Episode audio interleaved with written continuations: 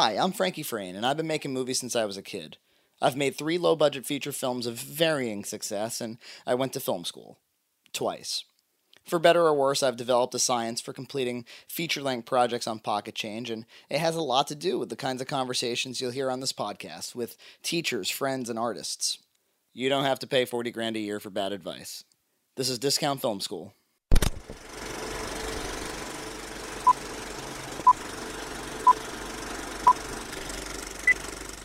Uh, unless you're some kind of wunderkind, a, a, ridiculous aspiration like filmmaking doesn't just come to you in a dream.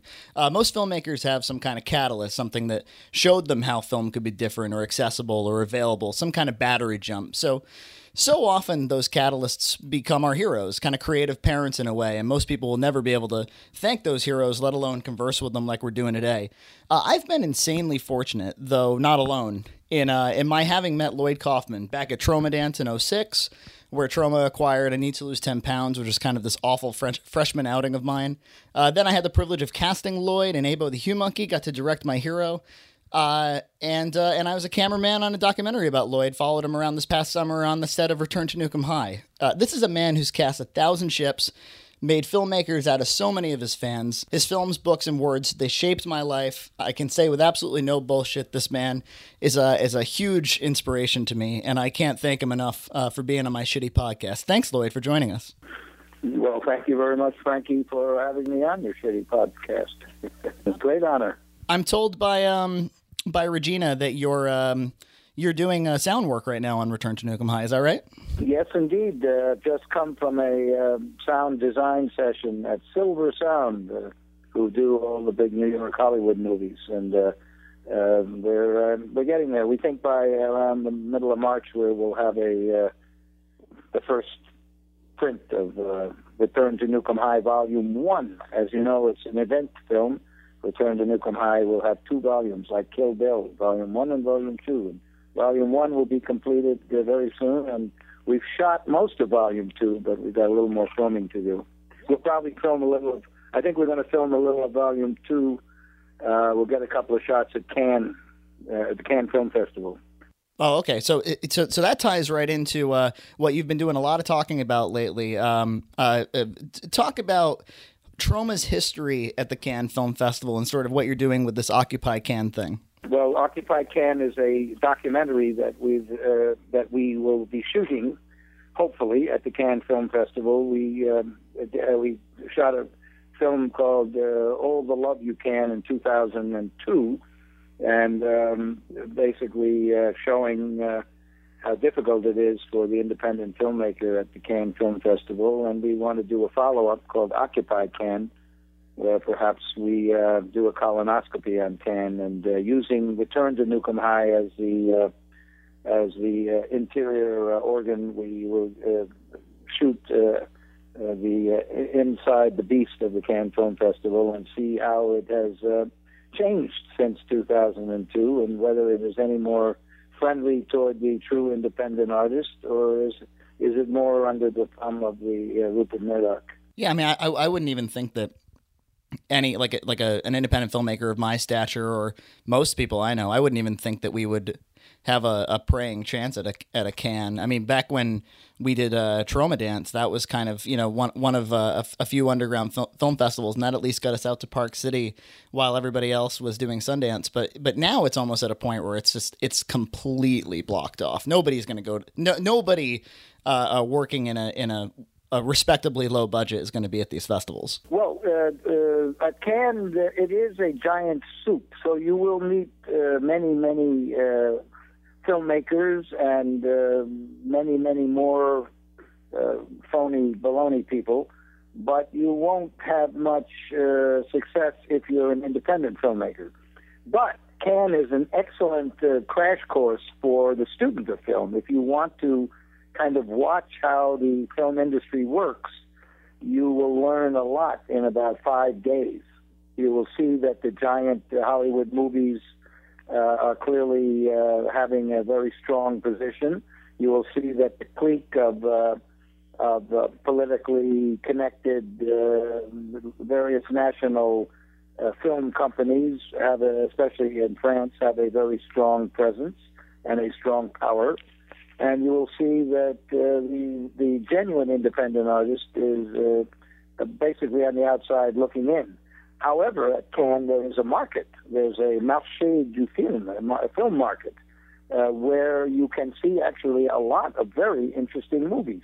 And that is where we will uh, world premiere. I, uh, I don't know if that's a verb, but we will have the world. We will present the world premiere of Return to 'Em High in the Marché du Film, where basically we rent uh, cinemas from the uh, Cannes Film Festival.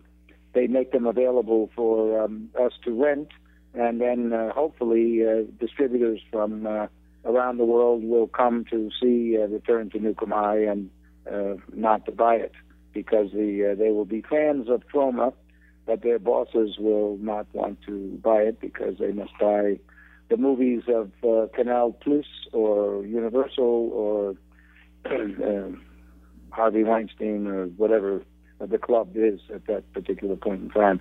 But our fans will see it, and the journalists will see it, and uh, return to 'Em High. You never know. Maybe magic will happen, but I doubt it. I remember Troma used to attend Cannes with hopes of not just selling you know their recent film, but but also sort of um, uh, recent acquisitions and whatnot. Try to get international sales. Do you still kind of do that, or is there just no hope of that at all? Yeah, we we do it. We we go there more to buy movies at this point to acquire rights. But this year, thanks to Indiegogo and our fans, we're going to go to Cannes to make uh, Occupy Cannes to make the documentary and. Uh, and uh, see uh, Cannes from the inside out using Return to 'Em High, since we'll be there with the movie to sell uh, and to present to the media, we will uh, document uh, Cannes from the point of view of Return to 'Em High. Is anybody on the other end of the phone? Is anybody really interested? Is Cannes Is it a real festival? Is it? Does it have any interest in uh, the likes of a 40-year, uh, 40-year-old company like uh, Troma Entertainment? Does Cannes have any interest in, or the media around the world have any interest in? Uh, the career of Lloyd Kaufman, who's been making movies for 40 years, movies which uh, Quentin Tarantino and, uh, in fact, uh, Kevin Smith, uh, is uh, his agent just called us because uh, Kevin Smith wants to remake The Toxic Avenger. All these directors are um, uh, have been influenced by Troma. We have a huge footprint, but uh, because we are genuinely independent, we are ignored by the mainstream media as well as the uh, and basically economically blacklisted. By the way, the the um, the, the, the, Toxic uh, Avenger um, is going to be presented along with Poultrygeist at the um, Alamo Film House, Film Alamo Draft House in Kansas City uh, next uh, on February 25th uh, evening in uh, Kansas City, and uh, and then on the 26th in Seattle. No, 27th. Sorry, the 27th. Uh, Troma will be in uh, in Seattle. Uh, are you projecting 35 millimeter? Yeah, 35 prints. Yeah, 35 millimeter prints. It's not me. The theater's uh, doing it. There's a, they're both doing Troma retrospectives. Uh, the Alamo Draft House has got a Troma event on the 25th. Uh, Poultrygeist and the Toxic Avenger, 35 millimeter, and so is uh, the Grand Illusion in Seattle. Uh, they'll have 35 millimeter prints of both, and I'll be there. Um, now, the Troma Dance Film Festival, which is where I met you, is in its 14th year and has moved. It's outgr- it has outgrown Park City, Utah, and uh, and also we felt that Sundance has cleaned up its act a little bit. Uh, we, I think they are they are trying trying to go back to their roots. I think they are showing uh, they are presenting a lot more genuinely independent movies, uh, although most of them are documentaries. Um, uh, but uh, we moved to uh, Asbury Park, New Jersey. Uh, Asbury Park has the word as uh, as in its uh, first syllable, so it would be appropriate uh, for us. And that's where I met you. Uh, 14th year of Troma Dance Film Festival, a festival that has no revenue because it's totally free, no sponsors, no revenue, no nothing, and yet the fans uh, keep it going. Yeah, and it, it, it might be apt too. To I I think some people might think that um that submissions to Troma Dance have to be uh, sort of Troma inspired films or tro- you know the sorts of genres that dro- Troma works in. It's really not true. Not true at all. No, we have children's films. We've got poetry films. We've got uh, we have a panel. Uh, last year we had Ti West. we had James Gunn. We had um, oh, very we had the what's his name? We had the head of uh, Fangoria magazine uh, there, and they all were talking to Tony Timpone, and, and they all were um, sharing their knowledge and wisdom along with the uh, filmmakers. And uh, we had the movies ranging from the G-rated uh, interpretive dancing to the um, adult uh, horror, sex and violence uh, uh, movies. Like uh, we had the world premiere, we had the U.S. premiere of uh, Human Centipede uh, a That's couple right. years ago, and and Kidnapped, and uh, we've had some. Uh, the Taint, the Taint had its uh, premiere at Troma Dance Film Festival. A wonderful film that actually Troma ended up uh, uh, buying.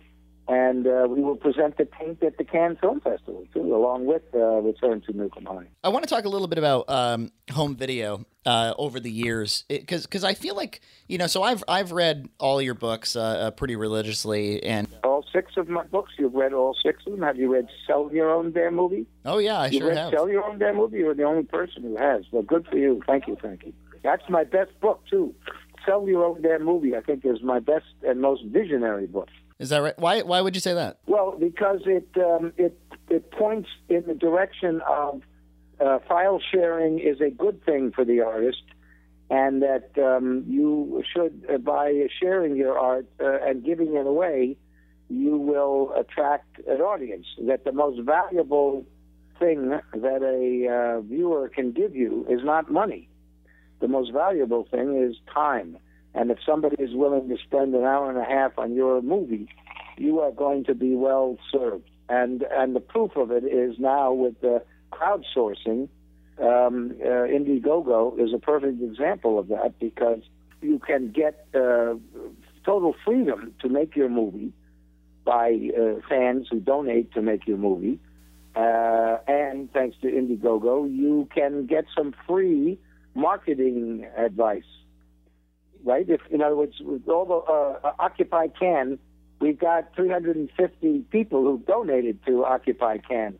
Donated. That means that there are 350 people who are on fire to see Occupy Cannes. So much so that they're giving some money. Yeah. And these are young and poor people. They're Troma fans. Our fans have no money.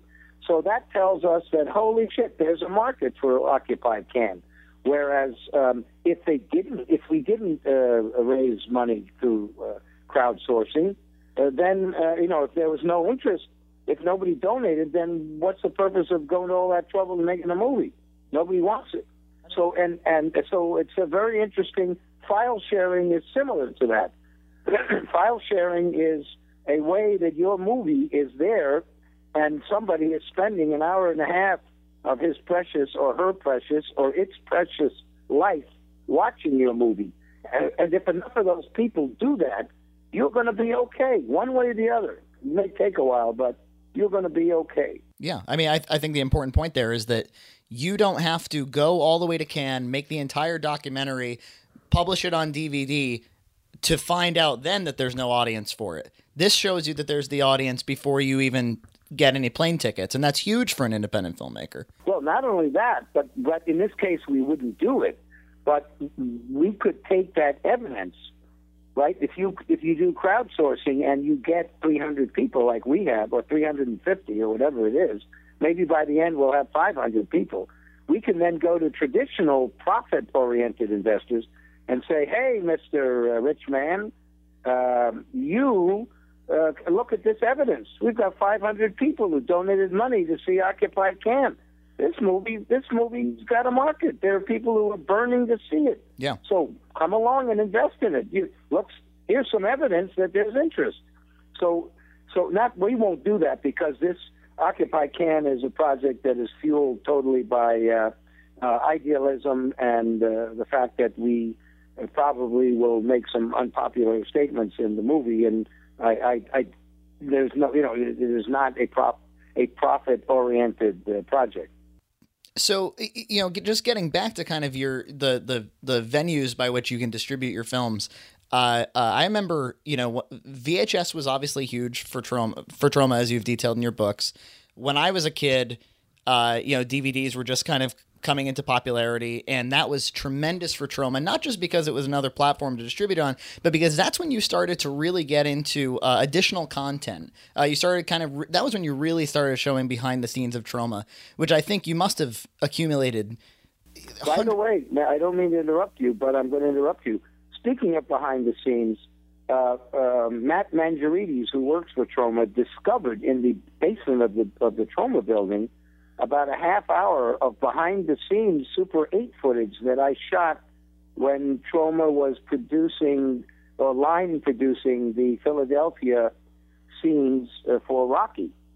Oh And, I, and I, I had no memory of it, but apparently I shot uh, all this uh, behind the scenes stuff of Stallone running up the stairs and uh, and the the, the Steadicam camera, which was Rocky was the first movie in Right. history where the Steadicam was used, and and uh, it, it's fascinating stuff.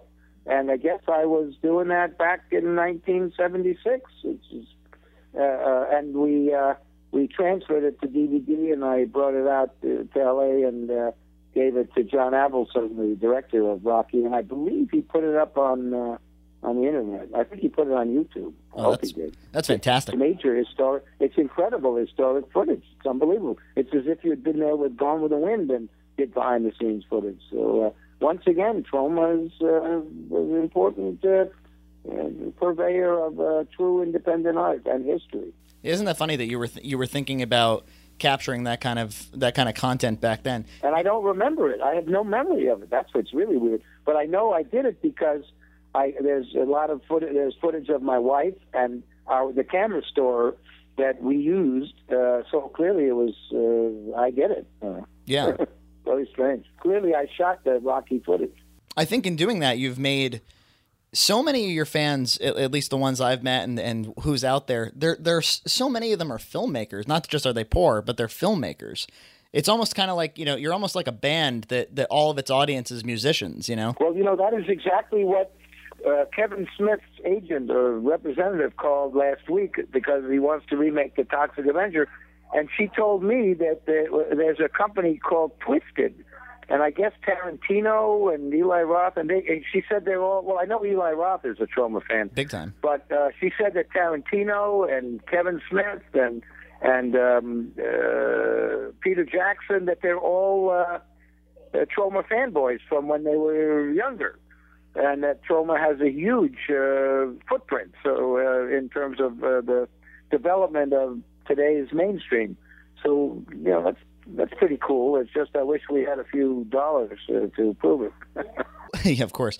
Why do you think Troma has cast a thousand ships the way it has in that way? Is it the accessibility? Is it the fact that they can kind of see how it was done? What do you think it is? Well, we've uh, pioneered some uh, themes, and you know, with the movies we've made are movies of the future. You know, the Toxic Avengers, uh, Class of Nuke 'Em High is a seminal movie, has a huge following. Gaspar Noé, uh, who made Irreversible, and he's a big Troma fan.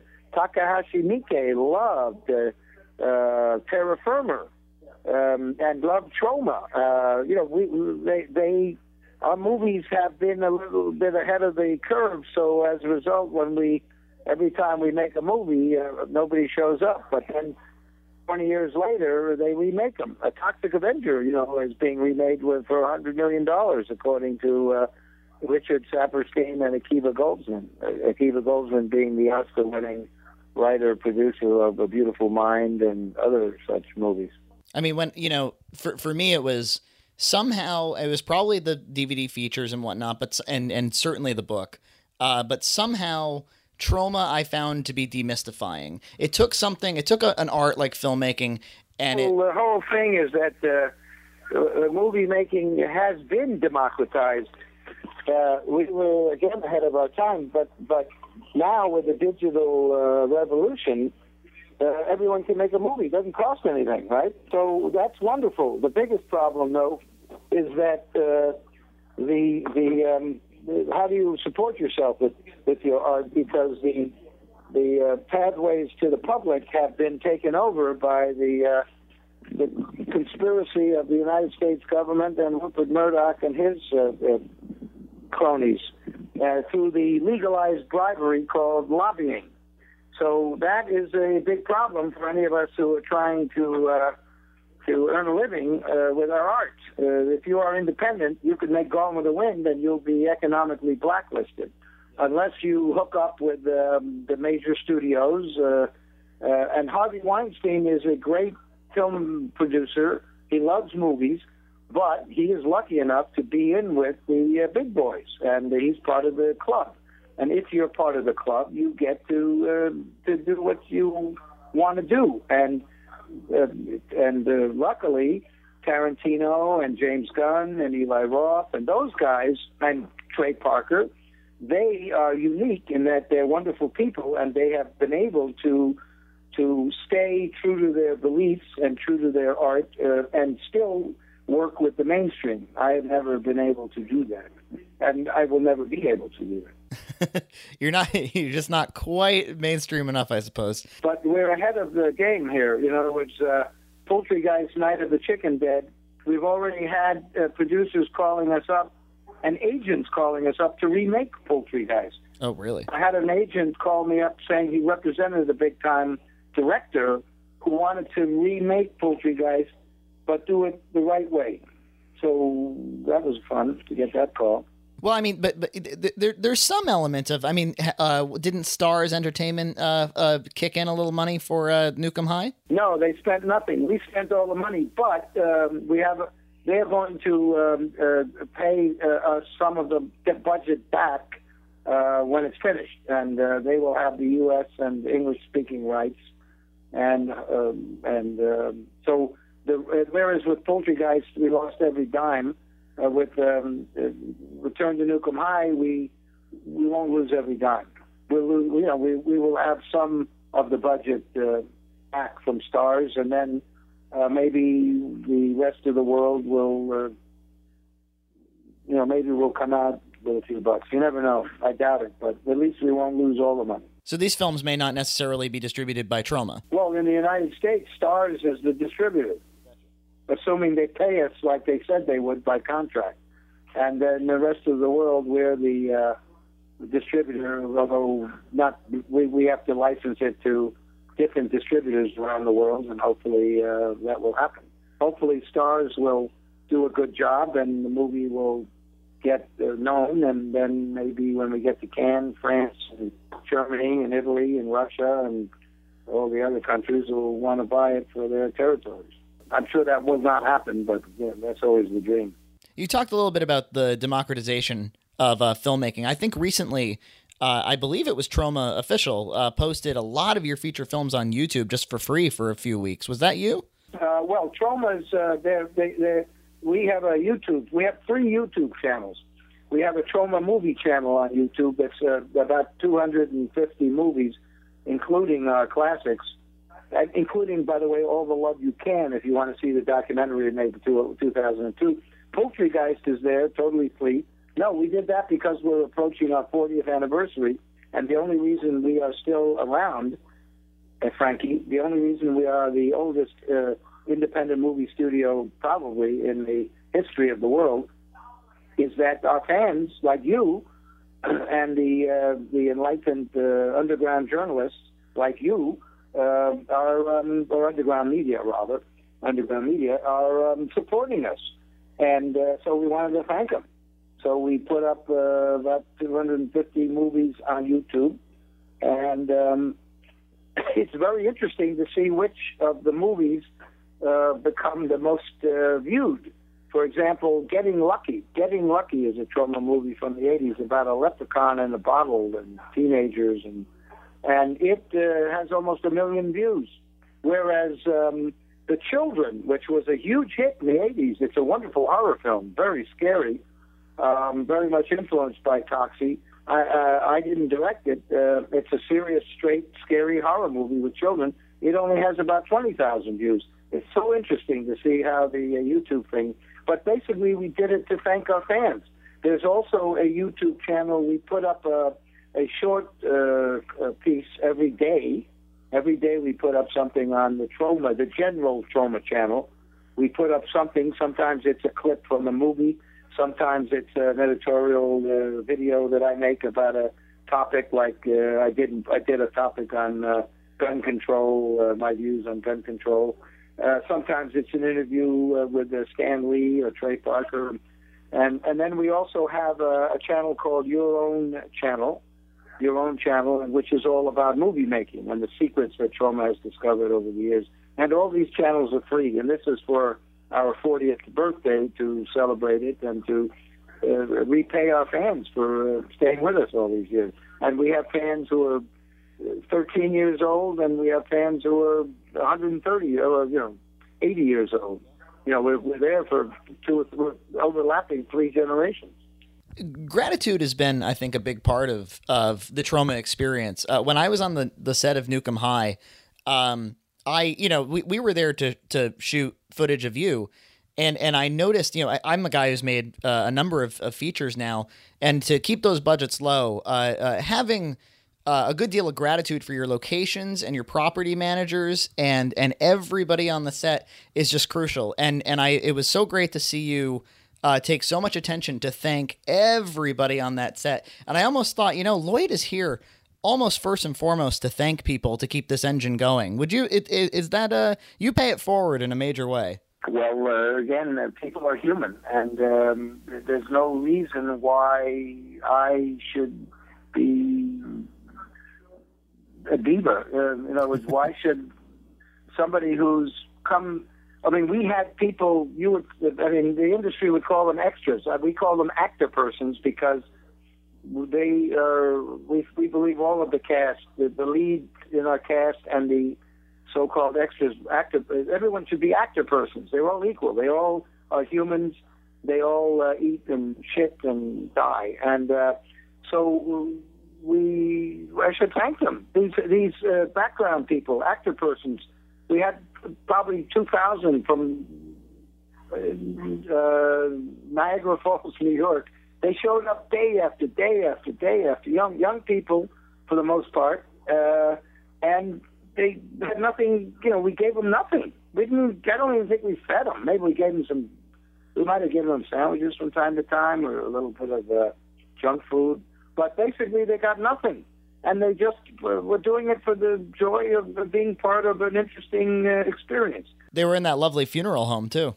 Well, those that was our staff. That was the Bacta persons. That oh, was oh, the, that's right. Yeah. Those were the cast and the crew.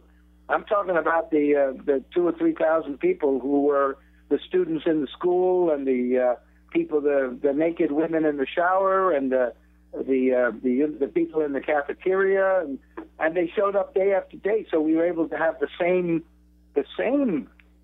Uh, so the background people became uh, characters themselves because you'd see them day after day after day, just like you'd see them in a real school. Except we didn't, you know, wasn't you know, didn't to pay them two hundred dollars a day. So of course I'm going to thank them. Right, right. They're, they're, why, it would be outrageous not to thank them. I should be blowing every one of them.